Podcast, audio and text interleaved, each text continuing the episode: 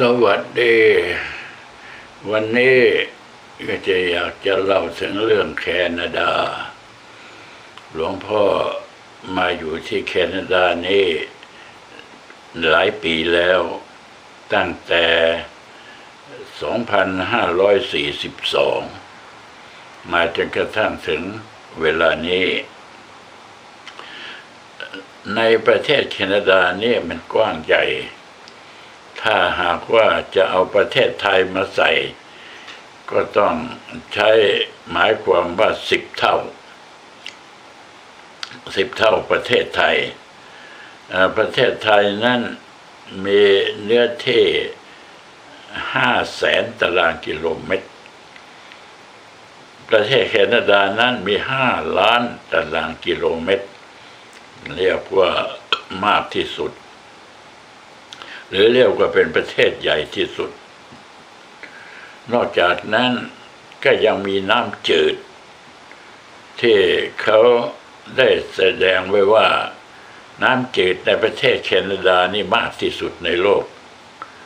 ซึ่งจะไม่มีวันเหือดแห้ง และจะไม่มีวันที่ว่าอดน้ำนอกจากนั้นก็ก็มีเลขเลขเนี่ยเป็นภาษาอังกฤษ แท้ที่จริงก็คือสะหรือเรียกว่าบึง อย่างที่ทางประเทศไทยเราก็เรียกว่าบึงบรเพชรอย่างภาคอีสานเขาก็เรียกหนองหานอะไรอย่างนี้และสิ่งที่ประเทศแคนาดาเนี่ยเขาเรียกเลขมันจะมีแบบนั้นหลายพันเรียกว่าหลายพันเลขในประเทศนี้ แล้วก็มีพลเมือง อยู่ประมาณ 26 ล้าน จะน้อยนิดประเทศใหญ่แต่ว่ามีพลเมืองอยู่ 26 ล้าน ในพลเมือง 26 ล้านนี่ก็มีชาวต่างชาติทั้งนั้นจึงไม่รู้ว่าใครคือเป็นคนแคนาดา แท้ที่จริงนั่นมาจากเยอรมันอังกฤษฝรั่งเศสรัสเซีย เมืองไทยเมืองจีนเมืองเขมรเมืองยวนทั่วประ ทั่วโลกก็มารวมกันอยู่ที่ประเทศแคนาดา และทุกคนต่างก็พากันอยู่ภายใต้กฎหมาย มีระบบระเบียบ มีบ้านเมืองสะอาด ไปที่ไหนก็มองดูไม่รกหูรกตา มีถนนหนทางมากมาย หมายความว่าถนนเนี่ยก็คงมากกว่ามากกว่ารถยนต์ ไม่เหมือนเมืองไทยเราเมืองไทยนี่รถยนต์มากกว่าถนน แล้วก็นอกเหนือจากนั้น ก็ยังเป็นประเทศที่สงบ ไม่มีเรื่องมีราวอะไรมากมาย อยู่กันอย่างปกติ หลวงพ่อก็ได้มาเปิดสมาธิ เรียกว่าครูสมาธิ เรียกเป็นภาษาอังกฤษว่า meditation instructor มันมาเปิดเมื่อปี 2542 มาจนกระทั่งถึงบัดนี้ หลวงพ่อก็สามารถเปิดสาขาได้หกสาขาในประเทศแคนาดา สาขาที่หนึ่งคือแอดมันตันแคนการีแวนคูเวอร์น้ำตกแองการาโตรอนโตออตตาวา ทุกแห่งนั้น ก็มีฝรั่งมาเรียนกันมากบ้างน้อยบ้าง ก็เรียกว่ามั่นคง และการสอนสมาธินั้น ฝรั่งเขาก็ได้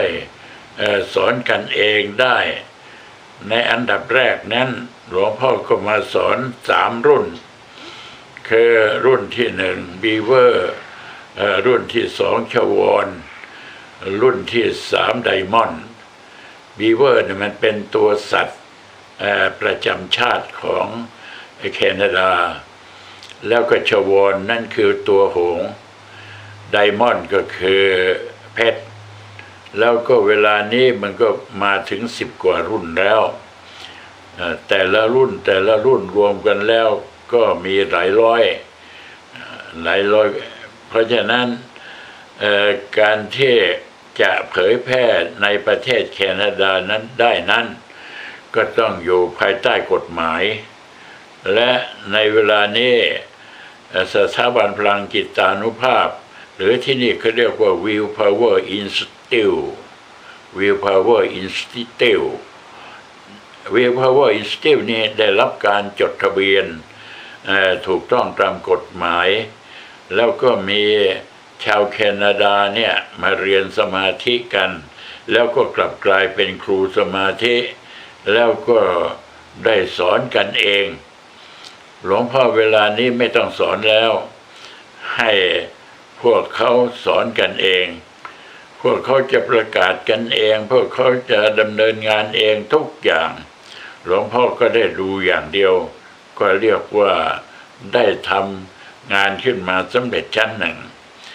ทำไมหลวงพ่อจึงต้องมาประเทศแคนาดา เพราะหลวงพ่อเห็นว่าประเทศแคนาดานั้นเป็นแผ่นดินที่ใหญ่โต แล้วมีพลเมืองเล็กน้อย ก็คงจะเป็นบ้านเมืองที่สงบ